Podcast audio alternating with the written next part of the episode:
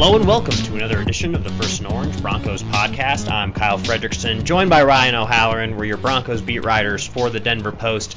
This is a bye week edition of the podcast. We'll, we'll take a, a little break from football, but not a break from coverage. We'll, we'll sort of use this time, Ryan, uh, to look at both sides of the ball, offense and defense. Give a breakdown, things we've witnessed, things we uh, are kind of looking forward to watching develop over these last eight games. Um, and so let's start with offense, because uh, why not? This is the NFL. It's a it's a game made for offense. Here's a Broncos team uh, brings in a new quarterback. We talked a lot about Case Keenum in the previous edition of the podcast, but overall, Ryan, I mean, underwhelming. This is a unit um, that sort of had pretty big expectations coming in, and at the halfway point, it's an offense that leads the NFL with 5.2 yards per carry, yet they're 16th overall in number of overall carries. So many issues. Where to even start? For you, what's the biggest problem? Well, you know, I think they know what they want to be on offense. They just can't get to that point where they can, you know, lean on their run game, do the play action, take shots downfield.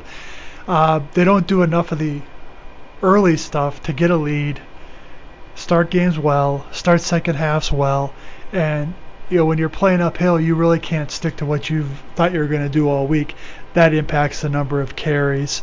Uh, and it continue the, the number of carries will continue to be down if this team shows that they have to play from behind all the time. But mentioned Case Keenum, uh, he's been average at best. Uh, yeah, I'm sure he inspires confidence in the locker room, but turnovers, uh, you know, a couple of third and twos last week where he didn't really throw a great pass. So, you know, I think if the Broncos really want to, see, you know, if the Broncos really think he can be their starter to begin 2019, he's on a seven-game audition to prove that. Bill Musgrave is a guy who's had a lot of stops over a very long career. How much of the ineffectiveness is on his shoulders, Ryan? Um, I mean, I'm sure there are a lot of play calls we can nitpick about. Yeah. Um, but I don't have a big problem with what Bill's done. I mean, he's going to have a bad drive or two. He fell on his sword uh, for the uh, Jet game, I think it was, mm-hmm. uh, saying he just couldn't get into a rhythm there. But um, you know, you lose Jake Butt. He was going to be a big part of the equation. Uh, you lose Royce Freeman for a couple weeks. He was going to be you know use your starting running back, and the offensive line uncertainty up front has really uh, I think stalled this offense as a whole, and it's probably going to continue to stall it. And it's been an issue for offense and defense, but penalties have been such a killer too, Ryan. This is a unit that's has 21 offensive holdings so far.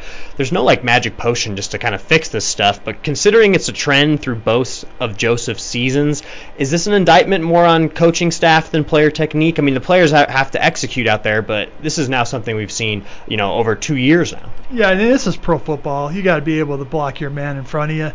And this this offensive line's had trouble with twist games, stunt games where there's been free rushers. Um, and they've done well as a run blocking unit, but too many times Case has been under pressure, has had to throw it away. He did that a lot against Houston on Sunday. So it's going to be interesting to see now how they use their tight ends because with this revamped offensive line, no Ron Leary, no Matt Paradis, Garett Bolles has been up and down.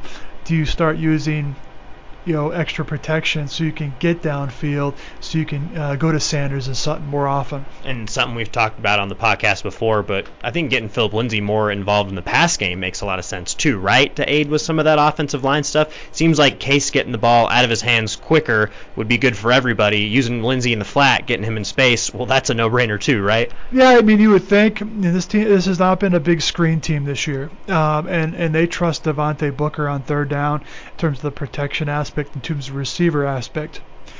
With Freeman being out, Lindsay's had to carry that every down role, which will probably limit his catches. But I think I think in the front of their mind, the Broncos are looking at seven games left.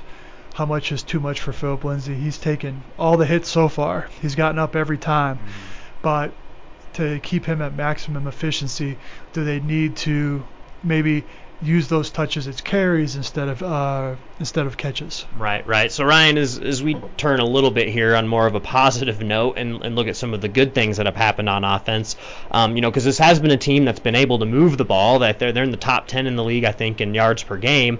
Uh, the problem is they can't score it really once they get down there. But for you, among all these players who who've really been standouts, who's your MVP? I mean, I, I don't know you can really give it to Keenum because how uneven he's been, but he's got some role players who've been pretty special this year. Who, who's the guy that you'd say has been the best? Well, I'll go with Emmanuel Sanders because he's made a lot of big plays, and the attention's going to be on him now that Thomas has been traded. Uh, you know, Emmanuel had a great training camp. Sometimes that doesn't carry over. For him, it has carried over. Uh, you know, he's running good routes, knows how to get open versus zone and man coverage. Back, you know, a second runner, or first runner up for MVP would have to be Philip Lindsay. Completely impressed by what he's doing. Uh, even during camp, I thought he'd be like a super gadget guy. You know, five, ten plays a game. You know, five to seven touches. Well, he's exploded beyond that, and the fact that he can run uh, inside the tackles, bounce off guys, break tackles, get extra yards, is why you're seeing so much of him.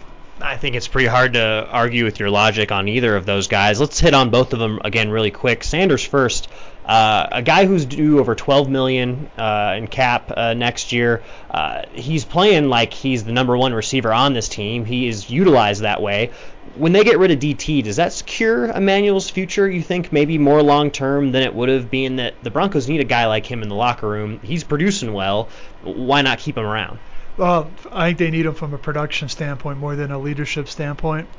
Um, and I thought the Thomas trade sort of clinched Sanders' return in 2019 you know, you got room for one receiver at that kind of number, but not two. Sutton's on a rookie deal. Hamilton's on a rookie deal. Tim Patrick's on an undrafted rookie deal. So you save a lot of money with those guys that you can afford to pay to Sanders. And and I think you know we go back to camp when people say, why'd you keep Booker instead of De'Angelo Henderson? Well, you can't have an all rookie room. You need somebody who's at least played. And I think Sanders' production warrants him being back next year, and I think he will be for sure. And to talk about Lindsay again, I mean, the guy's been incredible in terms of what was expected of him and what he's produced.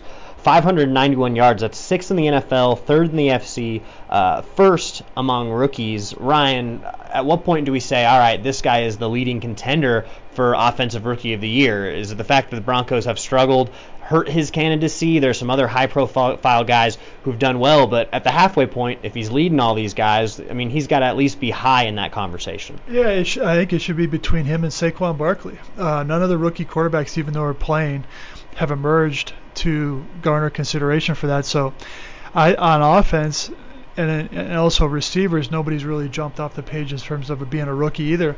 So I think it's going to be Barkley and Lindsay.